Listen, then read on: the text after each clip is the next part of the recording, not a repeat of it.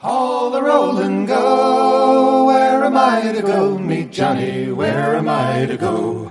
For I'm a young and a sailor lad, and where am I to go?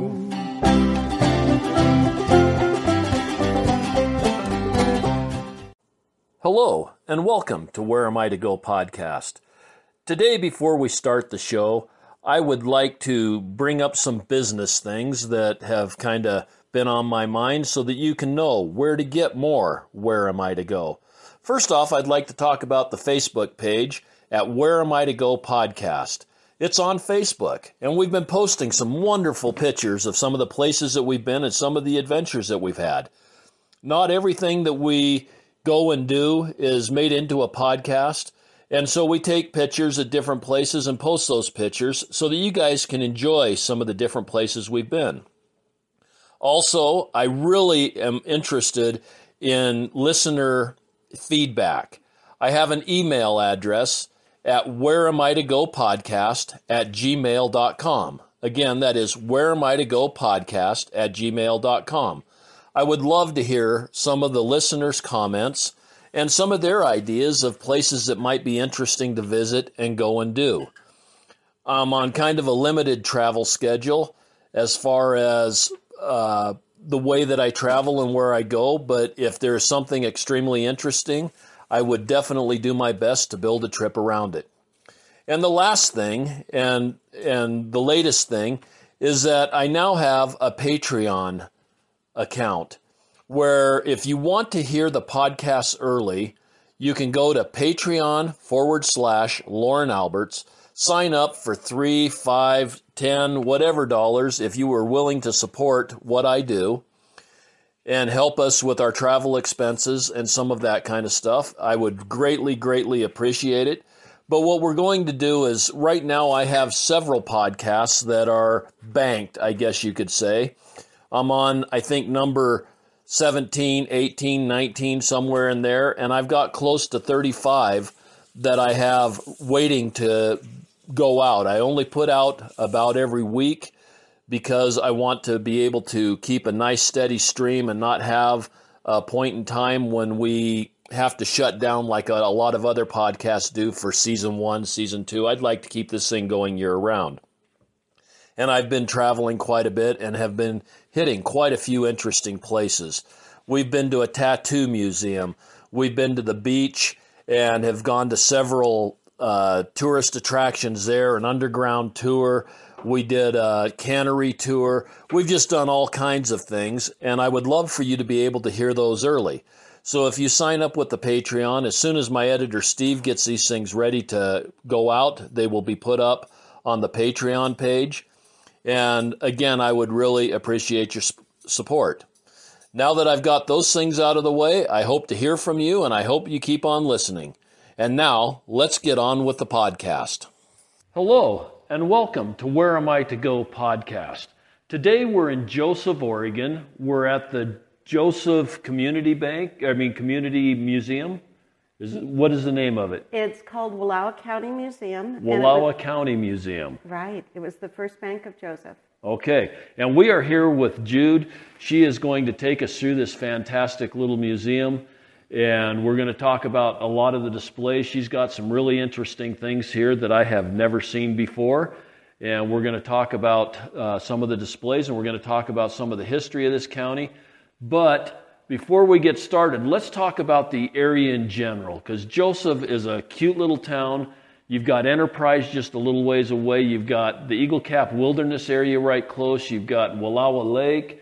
You've got all kinds of recreation. Tell us a little bit about what you've got here as far as areas for somebody to come visit, because it's kind of out of the way. It's, it's north of Interstate 84 or 80. I don't know what it's called. 84. 84. It's north of Interstate 84 by probably an hour, hour and a half. But it's definitely worth the visit. The scenery's great, and give us some recreational hints. Okay, so um, Wallowa County is in the northeast corner of Oregon. If you can imagine a map of Oregon, it kind of butts up to Idaho and Washington. From um, the town of Joseph, you can see the Seven Devils in Idaho on a clear day. We sit at about uh, 4,100 feet in town, and our mountains go up to about 9,000 feet. Wallowa Lake Tram is up at Wallowa Lake. It's a wonderful tram up to the top of one of the mountains, and they have a little restaurant up there, and you can walk all over the mountains. We have uh, a lot of lakes in the high mountains that hikers love to walk to. It's, it is the Eagle Cap Wilderness, as you said. There's about 40 some odd lakes you can hike to. The highest is Legore, and there's actually natural garnets up there, uh, Wow. which are pretty amazing. You can find them in the scree up there. There were gold mines in the county, um, not too much anymore. A lot of hiking trails. The main street of Joseph is filled with cute little boutique shops. We're the home of Chief Joseph Days, which is a rodeo, which happens the last full weekend of August each year. So we have a lot of events here. You can go down to the Snake River through Imnaha. There's a little tavern down there. That's We just went to Imnaha today. We ate there at the little tavern. Yeah, the food was very good. The drive was absolutely gorgeous, and Imnaha is a neat little town. It is, you are correct. And it's on a little river down there. We have fly fishermen. Wallowa Lake is about 282 feet deep. So we have great kokanee. In fact, the world record kokanee was caught in Wallowa Lake a number of years ago. Wow. And uh, we have trout and mackinaw on the lake, so kind of a fisherman's paradise. The lake uh, was carved out by glaciers, and it has uh, one of the most perfect example of terminal and lateral moraines anywhere. So it's quite a sight to see. Okay, that sounds awesome. And like I said, it's it's a pretty drive to get here. Well worth the trip. Spend a day. It's it's very nice. So let's talk about your museum. You said that it is in the first bank that was here in the county. Right? It's the first bank in, of Joseph, and it was built in 1888. It's a two story building. And for those of you that really like architecture, the style is Italianate, which was kind of rare out in this part of the country. It um, is an interesting bank building. We have uh, really tall windows, 13 foot ceilings. A lot of the original light fixtures are still in here, and the layout of the bank is as it was originally. The only thing we've done is we've brought the stairway indoors. The stairway used to be outside. Okay. And then you said the building also had a history as a community center upstairs and then a hospital or a doctor's office. Right. The whole place, uh, the bottom floor was a bank, and the upstairs was a community center. They would have dances and board meetings and things like that up there. Then, after the bank closed, a doctor took over, and the downstairs was doctor's office, and the upstairs was a kitchen and uh, recovery rooms for patients. And at one point, it was a one room schoolhouse upstairs. So there's a very long, all slate blackboard, uh, the full length of the upstairs. And, and still a lot of school items that are up there from when this was a school. And there's a lot of bank items from when it was a bank. So Abs- absolutely. The original vault is downstairs, and people can walk through it with a lot of the old ledgers and stuff in there. Um, we have some wonderful saloon items. We have a beautiful free lunch counter like people have never seen with curved glass doors. It was in a saloon, and if you bought a beer, you got free lunch, and you could go make it yourself for Oh, the purchase wow. of a beer. I was looking at this piece. It looks like it has an ice box on top. It's probably uh, eight foot tall and about probably eight foot long, but it's got curved glass windows. I'm assuming those lift up like the old roll top desks. Oh, yeah. And then, it, oh, it has a slide that comes out that you could have your sandwiches or whatever it was that they were serving that day. And then you've got the ice box up on top to keep everything cool. Right, right. This is really a neat piece of, of furniture. Yeah, it was in a local saloon, and uh, when the saloon closed, they gave it to the museum. So it's kind of a fun piece. So the downstairs is a combination of bank items with the teller's counters and the bank vault and such. And you've got a poker table set up here Yep. just that- as you walk in. And, and how much is this museum, just out of curiosity? to- it's four dollars unless you're a senior citizen, and then it's three dollars. Dang, that's too affordable. It's very reasonable. Yes. And then you have several books here, you know, kind of a gift area, but these are in an old uh, display uh, counter that's got glass front. yes. And then you've got several typewriters and the old style cameras and some of that in another display case. And then we move down to the next one, and you've got some fossils. Yeah, some uh, mammoth molars and vertebrae from dinosaurs. Mammoth molars. Did yeah. those come from here? Yes, they were all dug up here. Everything in the museum came from here in the county. Wow. Um, every item in here, whether it's the Native American artifacts or the pictures or whatever. and you've got a lot of pictures here on the wall. We have a ton of pictures. of you do have a ton of pictures everywhere there's pictures if you're into seeing old pictures and the way things were done in bygone days this has a pictorial history that is just phenomenal and then you said that you have the president's uh, office and, Yes. and the president must have been highly regarded because his office is all of about eight by eight and they're Yes. using this for a storage room right now Yes, yes, we are. but uh, you, you can see that. And then also the vault had some really interesting things in it. Uh, she opened up the vault for us a little bit earlier, and they've got a beautiful picture. Is that and that's an original picture that's on there? Yes, it is. And uh, the vault actually has double doors going in and amazing etched metalwork on it. Oh yeah, there's flowers and uh, Yes. all kinds of uh, scroll work done on this, all all engraved into steel. One of the fun things we uh, found recently was the 1908 presidential ballot for William Howard Taft, and it's not filled out yet. Oh really? No, it's blank. So it was an extra ballot uh, from 1908. But all of the books in here are ledgers from the bank and local businesses uh, from about 1887 to about 1940 in here. Okay. And post office things. And then you've got another display case over here. And the thing that I saw that was really interesting or caught my eye was the leather fire helmets. Yes.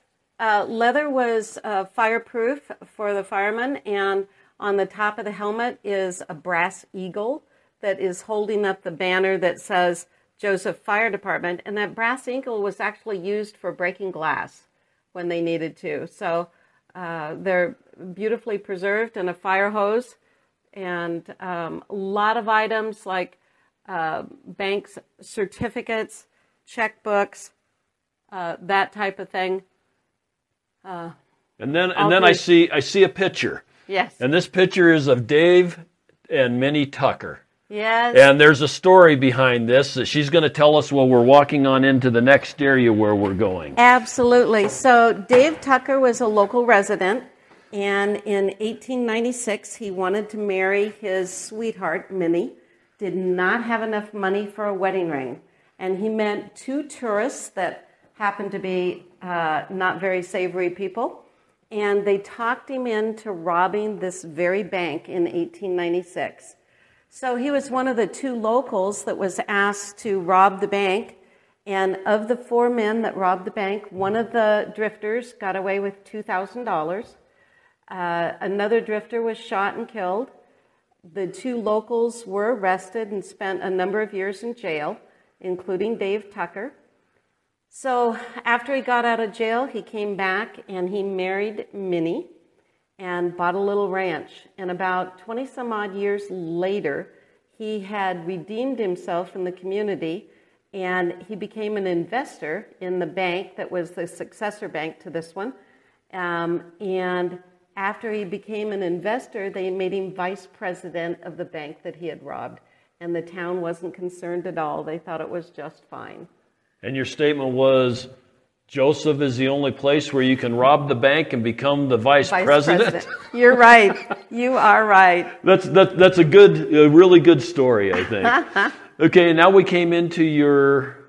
My Western room, and in this room, there's a wide variety of items. Everything in the museum we, was used here in the county, and so we have um, uh, hay lifts, uh, fence looms, bron- bucking uh, bronco saddles, all kinds of items, a couple of safes, printer presses, uh, some two women's saddles that were actually side saddles. And if you don't know what that is, look it up. I used to ride horse a lot, and there was no way I would ever get on a side saddle.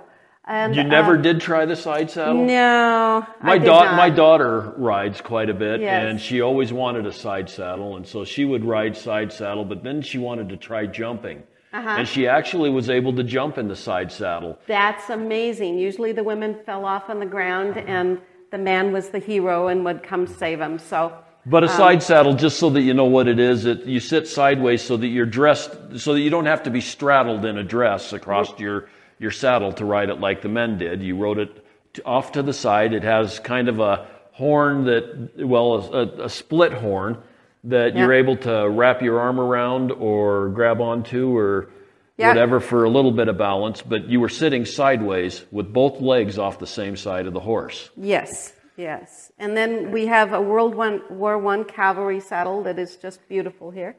So there's a lot of uh, brands, branding irons. We have one really unusual branding iron that was uh, made for a rancher, and it actually looks, it's supposed to be kind of a smiley face, but looks like skull and crossbones, which is one you'll never see anywhere. So a lot of items down in here, um, including stills. Uh, we had a lot of stills in the area, clear up into the late 50s and early 60s, especially down towards Imnaha. Stills were pretty prevalent down there. And uh, it, it's just an interesting part of Western history. You've got a, a press here for uh, printing. Yes, we had a number of newspapers in the county. Almost every town, Wallowa, Lostine, um, Joseph, and Enterprise, they all had their own newspapers. And so we do have a printing press in here. A lot of stone grinders, um, blacksmithing tools, of course. And even a few pairs of woolly chaps. Yes, some woolly chaps. You got to have those. This would have been uh, the 75th anniversary of Chief Joseph Days, which they're going to celebrate next year. So we have a whole tribute exhibit to that. And what exactly was Chief Joseph Days? Chief Joseph Days is a rodeo. It lasts about five days, always the last full weekend of July every year. And so you can look it up on your calendar and see this year when it's coming up. If you like PBR rodeos, it's kind of interesting. We're going past something that is kind of fun. It's a dive helmet made in 1926. Holy smokes. The dive helmet weighs 70 pounds, is all steel, and they actually used it to dive in Wallowa Lake, and it's something you just kind of have to see. And how deep did that go? You said Wallowa Lake was 270 feet deep? 282, but they didn't go that deep. Um, they walked around at the other end of the lake a little bit, and at this end, the town end of the lake, uh, and they did not go super deep because of uh, the oxygen and stuff, and how long their cable was that allowed them to go down. Now, this helmet, I, I've, I've scuba dived a little bit, and I've been to a couple of dive museums. I have never seen anything like this. It looks like a tree that's uh, 15 inches in diameter, and, and it's two foot tall, and has a mask window on it that's probably uh, six by 10. And I don't know what this great big nose looking thing is, but it looks just like a great big tree face that, Yes. that people carve. Yes, it does. Wow, and it weighs 75 pounds. Yes, it's amazing. It is. that, that, now that that's worth being to the museum just to see this thing. I am just flabbergasted here. I, Wow. I sent a picture of it to a dive company I've been diving with before, and they had the same experience you did, that it's just amazing to see. And now we're in the Nez Perce room. Uh, the Nez Perce Indians lived here. They were kind of the first summer visitors to Wallowa County. They lived around the Pacific Northwest, um, and probably the most famous stories of Chief Joseph. And Chief Joseph in um, uh, the War of uh, 1877, it was the battle where he went 1,400 to 1,500 miles up towards Canada to try to save uh, his tribe. And it's when the white man started to kind of take over Wallowa County at that time. So old Chief Joseph is actually buried at Wallowa Lake. His uh, grave is up there. He was buried in the town of Wallowa, in an, and in about 1926, the tribe decided to move his body to the lake, and so he is interred there. Okay, and in this room you have a, a teepee that's all set up, canvas. Yes. You've got. You said that you had this stone and or set of stones so that kids could practice Yeah. grinding grain. Absolutely. It's you know we see mortars and pestles and we see the stone grinding um, situation, but very seldom do you actually get to try it to figure out how long it takes and what effort it takes. So we'll put corn down and let the kids grind corn, and it's pretty amazing to see their expression after they've done it and Oh, they yeah. start to understand what it takes to make this. Yeah, it doesn't just come in a bag at the store. No, no, it does and then not. you've got a, a horse with a travois behind it. yes, That and- that is a set of poles that comes on back with a carrying place so that they could carry their belongings on long tracks. right. Now, is this what they were doing when they were fleeing from? I'm assuming they were fleeing from the Calvary. They were fleeing from the Calvary, and there were some travois, but they were fleeing fast. So a lot of things were left behind and not taken with them um, during that run when they went up to Canada. And some of them actually made it to Canada. And I believe um, Chief Joseph, young Chief Joseph's daughter, was about the only one that made it all the way back uh, to Lapwai in that area from Canada. So uh, they dispersed in Canada, and then some of them didn't make it all the way to Canada. So it was. There's a lot of different uh, stories about how they dispersed at that time. And were there skirmishes on this whole tra- Oh uh, yes, trail ride? Yes, yes. And There's all kinds of accounts. One of my favorite books was written by a man named Alvin Josephy, who is now deceased, but you can still find his books online and buy them, and they are amazing accounts. Alvin actually spent time with Nez Perce elders and talked to them about the stories and got more firsthand quotes than I think anyone else did. okay, and what was the name of that book again? Uh, Alvin Josephy, like the word Joseph, only with a Y. Okay. Josephy, and he wrote a number of books. Just uh, uh, okay. Yes, but they're excellent for people to buy and um, uh, understand the Nez Perce uh, trials and tribulations. Now, were there any victories on the Nez Perce side on the way, or was most of this just uh, slaughter on the way to Canada? So, y- yes, there were some victories, and um, one one of the victories was for a long time. West Point taught Chief Joseph's battle plan at West Point Oh, because really? they found it so amazing, and I found that a great trivia piece about uh, the skill of this man. And uh, then, you know, he surrendered, and that's that famous quote, I will fight no more, uh, from Chief Joseph. It was a really heartwarming story. And so uh, this, this is kind of the, the start of it. There were other skirmishes before they left this area, too, in other areas. But, Okay. it, but at that time in our country's history, a lot of native tribes were having skirmishes over property uh, and wars and, and such. And and animals, hunting grounds, and all yes, and that, hunting yes, grounds. Yes. There were a lot of uh, great stories about Chief Joseph's men and uh, women and how they got along with the white people here in the county. And uh, A.C. Smith was one of the people, and the McCully family uh, were a couple of the people that the Nez Perce had great bonds with here in the county. So it wasn't it wasn't all one way. It was very sad, and there were a lot of deaths and a lot of stories about that. But um, there, there were some excellent times before the war started between the people, and even stories about watching cattle. Uh, Chief Joseph would watch somebody's cattle, some white person's cows, or vice versa, or something, during the months where they weren't all here. So there's, it, it's such a long history and uh, so passionate on both sides. So we do this room as a tribute to the Nez Perce tribe that had this area. We have some beautiful beadwork, leather and beadwork, uh, that are all Nez Perce. Of course, some arrowheads, uh, some mortar and pestles.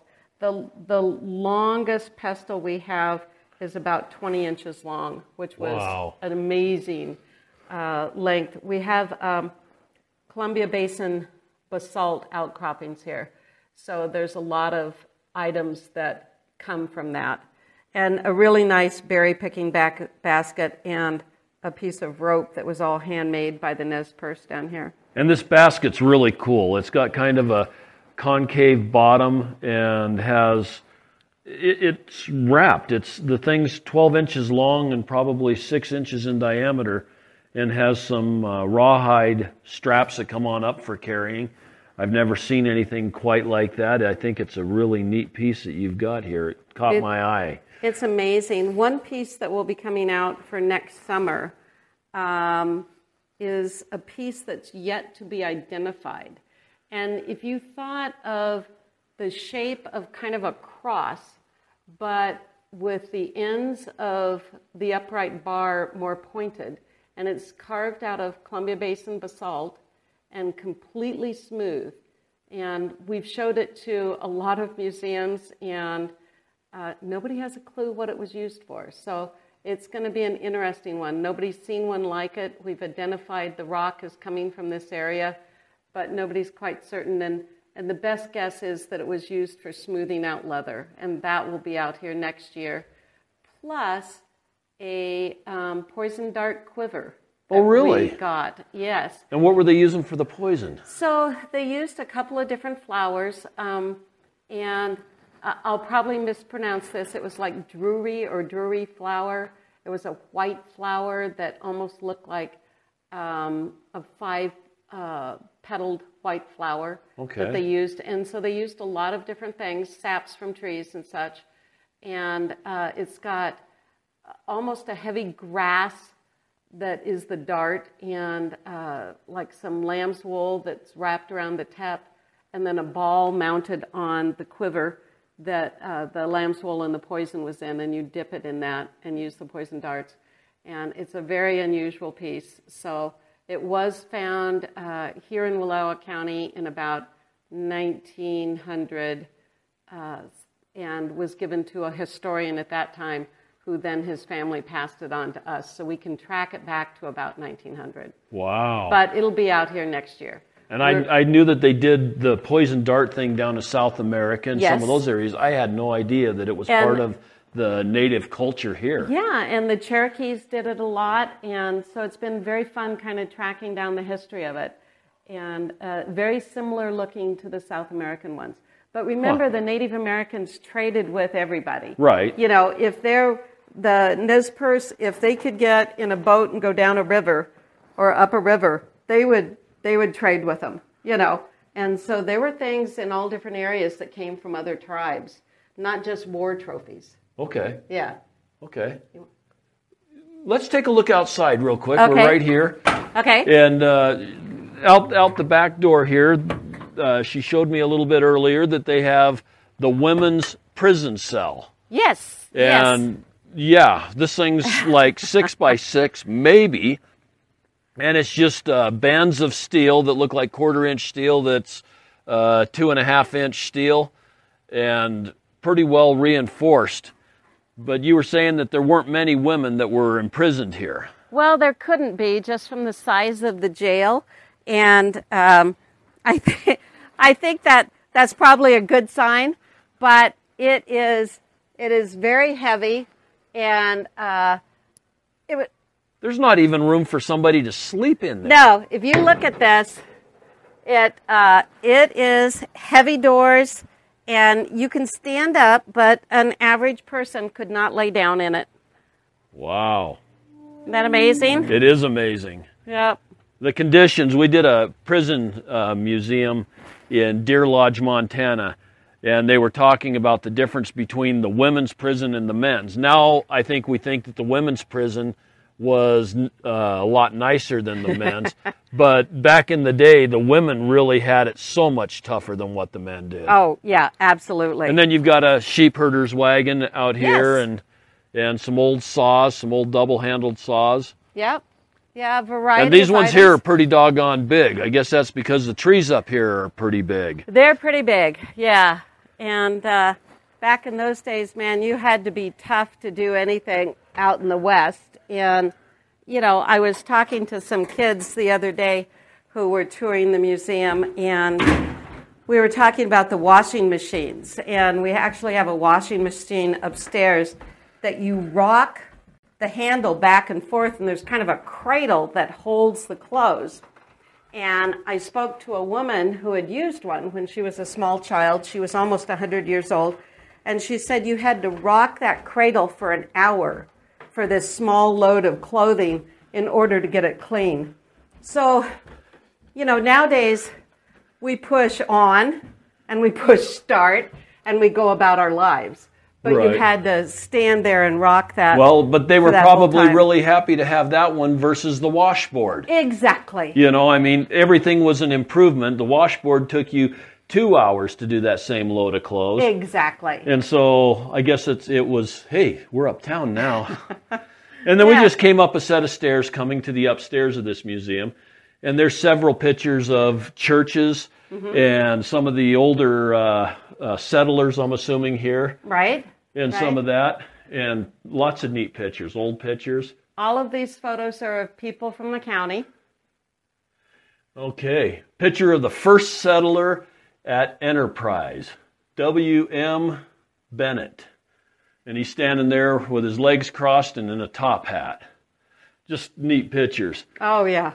And then we get to something that's really fascinating. When we were at the prison museum in Deer Lodge again, they were talking about how the hangings or the executions were an item of community gatherings.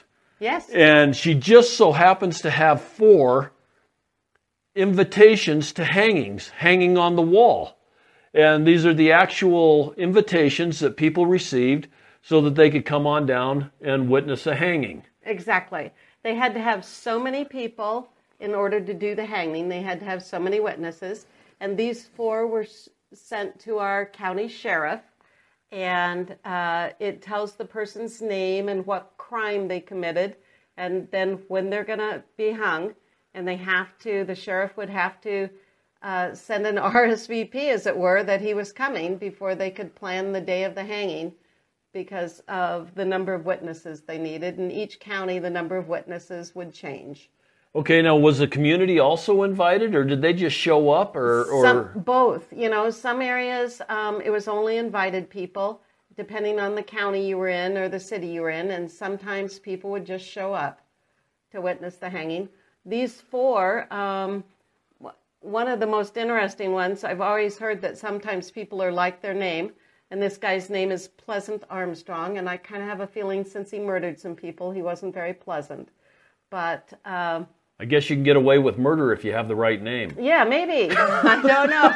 Talk about pulling the wool over people's eyes. Oh, yeah. So, some very interesting pictures. One of the kind of fun ones that we just recently uh, hung up is during Prohibition, and they're actually pouring bottles of what look like whiskey or wine in the sewer grates in the street during Prohibition. And that's how in Enterprise, Oregon, they got rid of all the alcohol. They just poured them down the sewer drains. Wow. And they didn't have anybody hanging out down below to take sips. No, no. I know a lot of these towns have undergrounds that. Uh, Yes, and we actually don't have an underground here. We're one of the very few.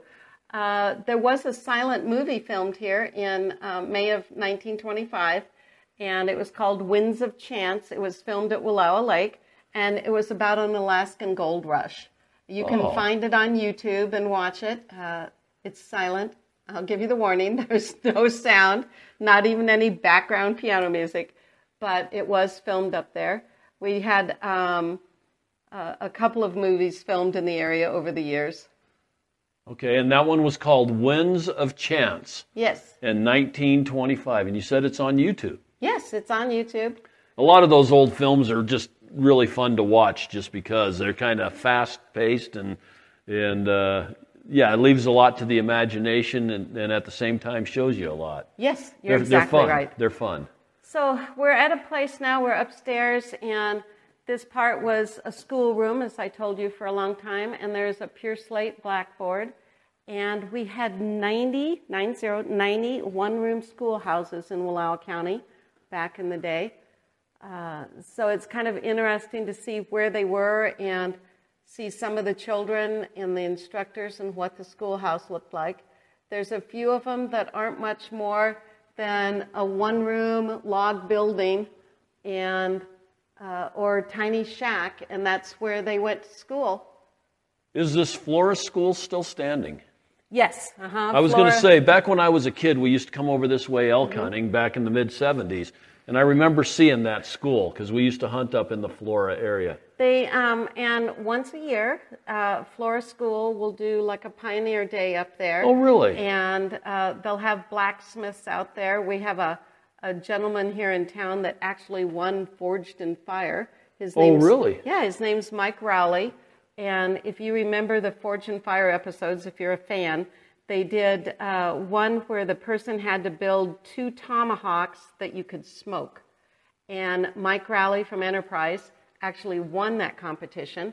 And he will go out to Flora school days and show blacksmithing out in the middle of the field by the school. And they'll have people making quilts. And it's, it's a lot of fun that they still do those old heritage things. Yes. And then I see the Troy School. Troy's kind of a not there anymore community, isn't it? Well, no, Troy's still there. Um, they have a lot of people who go fishing down there. Right. And for a while, and I'm not certain right now, but for a while, Shiloh Inns owned the little motel there. I'm not certain if they still do, but there's a little motel that you can stay, and uh, a little restaurant, and a grocery store. And that's, Really? that's about what's in town. I guess I only made it down to the river crossing. Maybe I never went all the way into Troy. Troy is not easy to get to. Yeah, Yeah. no, it's it's a it's a interesting ride just getting down to the river. Yes. It's steep and and I don't know if it's still gravel, but it was gravel. It's and would usually take you 45 minutes to get from where the pavement was down to Troy. And then it was a chore. I mean, it was all uphill and wheels spinning and the gravel coming back out. But like I said, I may not have ever made it all the way to the town. I know I made it down to the river several times. Yeah, it's actually a beautiful river and uh, some great fly fishing down there. There's some gorgeous ranches down there that are along the river that aren't very close to town. But it's one of the few places you'll find if you get there at the right time of the year, they have an enormous hatch of monarch butterflies. Oh, really? And if you're there at the right time, you'll see a thousand monarch butterflies flying in the air. It's, it's pretty amazing to see. Another reason to come to this area. Yes, there's lots of them. There is so there's so much history here, and and so many little towns that uh, just Yes. kind of aren't here anymore. Paradise was another one that Yes. was out there someplace. That uh, Yes, you're right. and anyway, so you have some school desks here. It looks like several different styles. Yes. Uh, one of them different had a bad kid sitting in it because his initials are carved all over the place, but. Uh, the other ones look to be pretty good. You've got a chalkboard on one of the older ones. Yeah, an in the- old slate, and this is actually how the kids would do their classwork is on slate boards like this. And they're pure slate. You can see the crack in Right. this one. We have a couple others that are put away that are in pristine condition. But uh, we do let kids draw on this just to see how they would do their work during days. It wasn't on paper. Now, what vintage is this desk? This is this desk is late 1800s. Late 1800s. Mhm. And It's what we're looking at is a little, does it have a lift top so that No. you can, okay, so it's a little solid uh, desk with a little chair that sits behind it, freestanding, almost looks, well, the top on it's probably uh, 20 by 24, and it's got a, a 12 by 8 uh, chalkboard that sits right in the middle of it, Right. along with an eraser. Yes. Did every uh, desk have an eraser also? No. The kids would use their hands. Okay. Yeah. Well, I guess if Yeah. you wanted to erase it and didn't want to use your hands, you could get in trouble. And when the teacher threw the uh, eraser at you, you could erase real quick. Yeah. Not that I know anything about erasers flying. Okay, and then you were telling about this Oregon Educational Exhibit. Now, this is really, really fascinating. We've got a box that is probably three foot by three foot, has a really nice glass etched uh, glass in it with a picture of a school, Wallowa School. And this exhibit, you were saying, was a traveling exhibit of sorts? So in 1905, um, there was what you might call a World's Fair now. At the time, it was called the Lewis and Clark Centennial uh, exhibition in Portland. And this exhibit, this whole wood box, went uh, to Portland and was part of the displays. So if you went to Portland in 1905, you could walk through and you could see this exhibit. And it has a door that you can open, and inside are about a dozen panels. And on each panel is schoolwork from Wallowa County children. This first panel is first graders, and it shows uh, a music and uh, three eighths chords and the And it has all the different notes on it. yeah it has the different notes and in cursive writing this first grade child said the rests are eight rests okay and it's in beautiful cursive penmanship so This is like in better penmanship than what I think anybody in my class had in fourth and fifth grade. This Yes. cursive is just unbelievable, and they were teaching this in first grade. you're absolutely correct it's just Did they teach print in kindergarten, or or was that mom and dad's responsibility to teach them before they got there? Because we had a year and a half or two years just working on the cursive. So at, uh, back in the day, there really wasn't a kindergarten. Uh, some little kids, if the family uh, was in such a position that they couldn't watch the tiny children, the little children might go to a one-room schoolhouse with an older sibling. But there really wasn't such a thing as kindergarten or preschool back in those days. Most of them stayed home and helped mom with chores at, at those young ages. So if they learned any penmanship or anything, it had to be from the parents be, before. And it, as you said, this is amazing cursive. And all through these dozen pages are incredible items, such as there's one uh, where first graders learned to stitch, and they were actually sewing through cardboard. There's uh, pictures of like a sheep that a second grader did, and it's an excellent drawing of a sheep. Uh, excellent, and the flowers are excellent. The, Oh, yes. I mean, just the, the fish. They've got so many things that are. Just Do I really want to? Do I really want to say beyond my skill level? but they are first graders doing stuff that that that I honestly could not repeat right now. But I'm not an artist, Uh-huh. and my writing, it just I just don't do enough of it to where my writing isn't pretty anymore. I don't know that it ever was pretty, but you well, know, and that's a very common statement. And when we're showing this to young children or school teachers, the school teachers are just amazed. There's some maps of Australia that were done by eighth graders, and they are incredible. You can see the Hawaiian Islands, you can see Australia and all the outlying islands, and they're all drawn by hand. And in those But days, you're missing the one point that I see here. Yes. And that is they're topographical. Yes, They've got the topographical lines going off the coast. you're right. It's it's yeah. It's yeah, it's just beyond belief, and that was eighth graders. And generally, that came because your school teacher was a great teacher. One other thing that you had in here was back in the day, we've talked about it, I think, when we've been to different ghost towns and seen some different old buildings.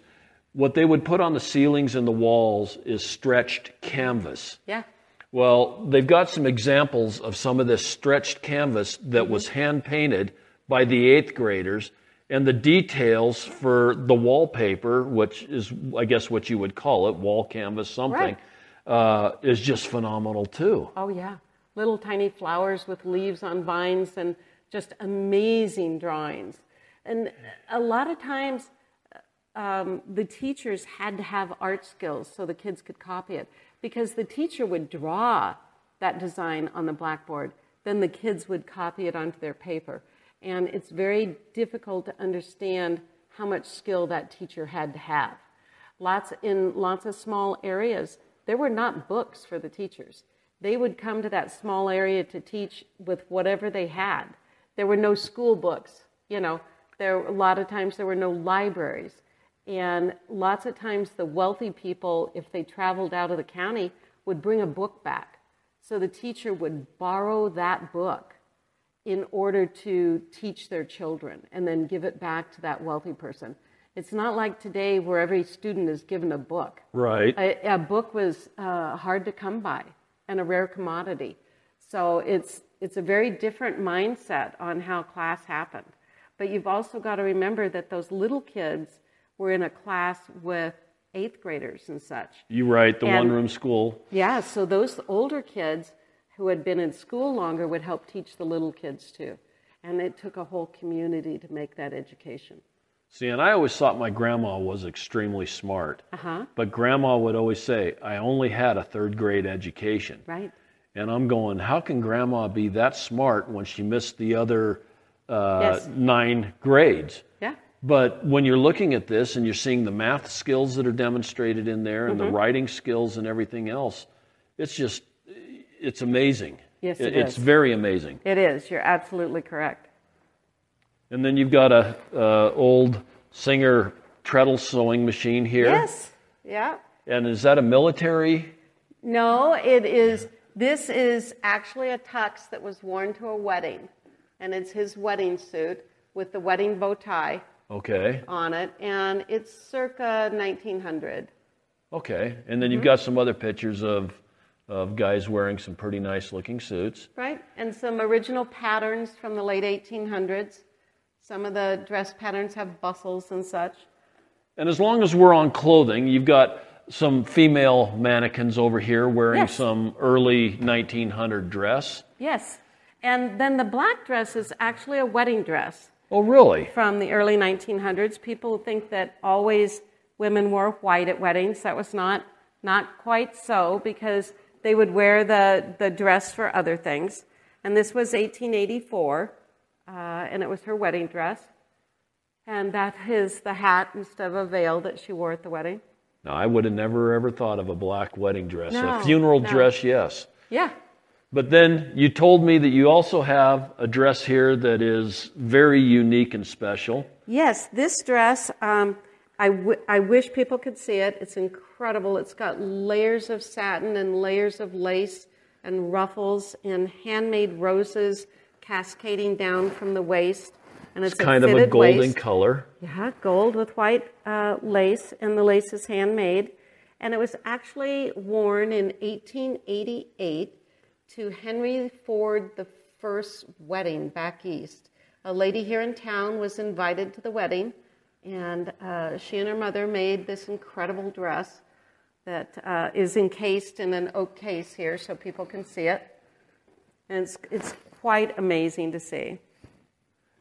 And then we come on over here to what I can only describe as an electric chair. I, I've seen these before, and every time I see them, it looks like the most horrendous machine you could ever be, or contraption that you could be hooked up to. But it's an old perm machine, and Yes. it's it sits about six foot tall and has wires hanging down all over the place with little clips on the end. And this is an electric perm machine. It is. They would these metal clips um, were wrapped in the hair, and they would try to keep it away from the scalp. And sometimes they would actually remember to put rubber or some cloth between the scalp and the clip. And after you got about 25 clips in your hair, somebody would plug you into the wall and hopefully unplug you before your hair totally fried off. And it was uh, quite infamous.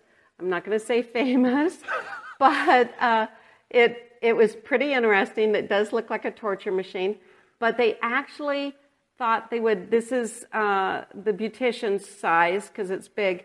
They actually thought that people might buy a portable one to take home with them. So we have the portable one also. And I have never ever seen the portable one. Yes. This one here is is small. She says it weighs 25 pounds, uh, and it's it's probably 10 inch diameter and stands eight inches tall.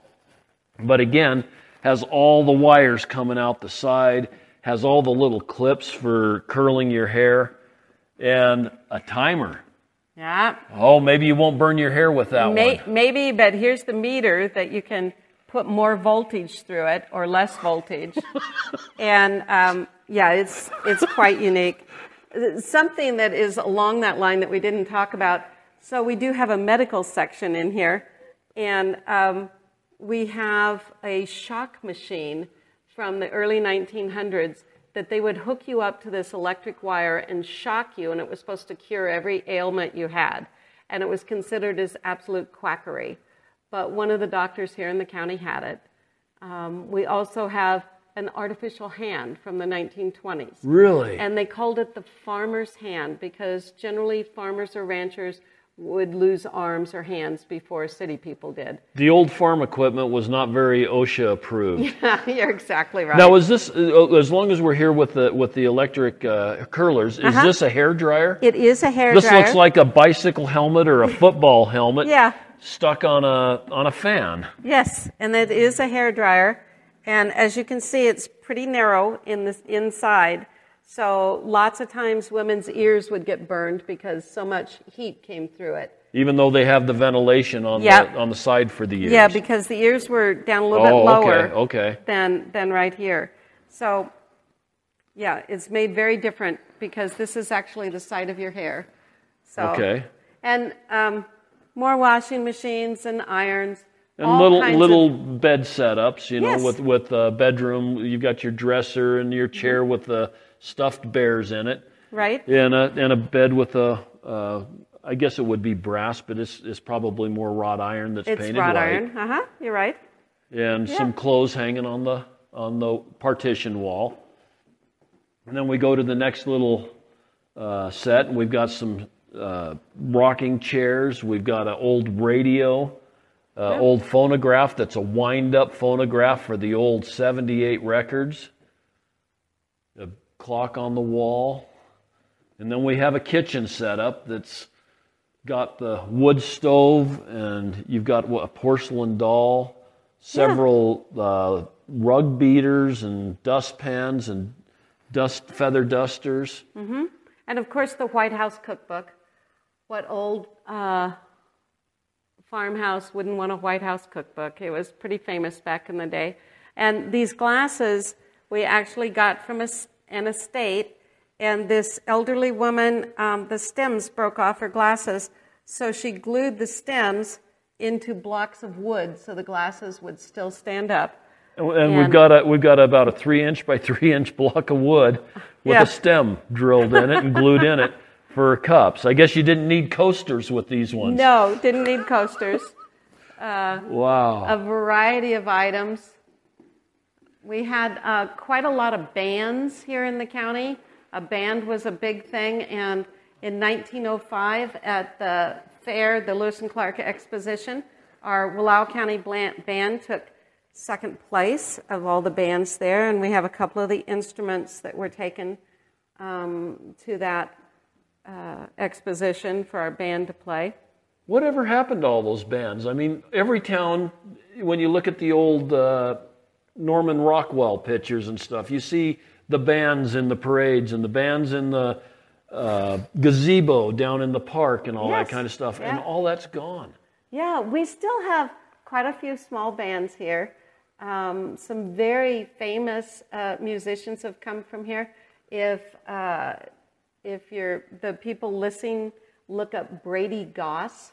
Brady Goss uh, is an amazing musician who came from here, as is Cale Moon, and they he, Cale Moon's Western, and uh, Brady Goss plays like Jerry Lee Lewis. Okay. And he actually came from our small town, so we have a few musicians that have come out of this area still. And do they come back and, and play concerts in the park? Or? Yes, they do. Yes. Okay, do. and Joseph's really kind of converted itself into an artsy Yeah. uh, atmosphere. We have three foundries that are here now. Uh, the first foundry was started by Glenn Anderson, and it's called Valley Bronze. Uh, Glenn has since passed, but Valley Bronze is still casting fine art. And we have about a dozen sculptures on Main Street that were all cast here in town, and they're permanent on Main Street. Uh, artists from all over the world have cast their fine art bronze here in our county. So we're very much an artsy town in a lot of ways. We have a vintage car show in August each year, uh, um, art walks in September. There's always something going on. Wow. Yeah. Okay, and now we're to the the medical display here. Yeah. We've got an old wheelchair, the old wicker wheelchair, Mm-hmm. and uh, a couple of bread bed pans, excuse me, Yes, yes, and your electric shock machine. yes. Wow. So you grabbed onto the handles and shocked away. Yes, you did. And the artificial hand. Now that's actually got fingers. I was expecting to see one of the metal hands that had the apparatus that worked from the shoulder. Yeah, and if you look closely, the fingers are kind of like a slinky, Yeah. but they don't actually bend except for the thumb and the index finger. It's mostly for looks. Well, what do you need besides an opposable thumb? They That's say it. that's what's made everything for us better. Yeah, and the way it worked, it actually went to an arm, and um, there's a cord coming out of it that attached into the arm. And when you bent your elbow, it would make the index finger and the thumb come together so you could pick something up. Okay. Uh, so you could feed yourself, that type Huh. of idea. Yes. But it looks like a hand, like you said, with just a. If you had a glove on, Yeah, uh, you'd think that there was actually a hand on the inside. right, right. It's pretty good looking for as old as it It is. really is. And then you've got a child's coffin, Yep. and it says never used. Yes. Uh, I'm glad that that's the case. Otherwise, that means it had to have been dug up first. Right. And you got that from a warehouse in Flora. Yes, in Flora. We were talking about Flora Yeah, earlier. A little bit yes. earlier. And then this is an early X-ray reader. Right, and we got that from Wallowa Memorial Hospital, and it's a very early X-ray film reader. And when we say film reader, we, we're just talking about the glass with the light behind it that shows through so that you can see the X-ray Right. coming through. And then you were saying that uh, you've got a kitchen display that you're in the process of working on. Yes, our kitchen will be open for next summer season, and so people will be able to tour the old kitchen. And this kitchen was used when it was a community hall, and then you said remodeled in the 20s. Yes, in the 20s and used during um, the time the hospital was here. And there's actually a pass through so they could pass food through to the patients in the other room, and uh, quite a few cupboards. Uh, we do have a collection of all of the high school yearbooks from the county Oh, that are right now stored in the kitchen. Um, but by next summer, this will be um, a working kitchen for people to come see. That's cool. Yeah, with a wood burning stove and the whole thing. And then you've got a military, World War One military display that has some uh, uniforms, a Navy uniform, Army uniform, Uh huh. uh, pea coat, Yeah. uh, Red Cross flag, and some sea rations. It's, it's a small display, but it, it has quite a bit of stuff here. Yes. Yes. We had a lot of World War vets um, from here, and World War II, World War One and Two, uh, a few Civil War. There's a great monument in Enterprise in front of the courthouse to our war vets down there that Okay. people should stop and see as they're coming through Enterprise. Okay. So is there other things that we're missing, or have we pretty much been We, through? We've kind of traveled through, and we've glossed over a whole bunch of things, and That we have. and um, would love to have people come see us. We're open uh, last week of May through the end of September each year. We're not open the winter months, but um, we're open the entire summer months, and it's it's a lot of fun to see. Do you have a website that people can get on and ta- and do you have pictures on the website? Uh, we have a Facebook page. Okay. It's Wallowa County Museum uh, on Facebook. and spell Wallowa. W A L L O W A. Okay. Wallowa. Yes. And okay, so Wallowa County Museum. Museum. Mm-hmm. Okay. And it's a fun Facebook page. They can ask us for information, and we post about weekly uh, unusual photos that we've found in the museum, things that people don't get to see on display. Okay, that sounds Yeah. like fun. So it's fun Facebook page. okay. yes. Well, I really appreciate your time here, Jude. Uh, take us through this and show us this museum. It's been fantastic talking with you, and the world is full of wonder. Yes, People it is. need to get out and explore and Yeah. have a wonder-filled day. All the roll and go. Where am I to go? Meet Johnny. Where am I to go? For I'm a young and a sailor lad, and where am I to go?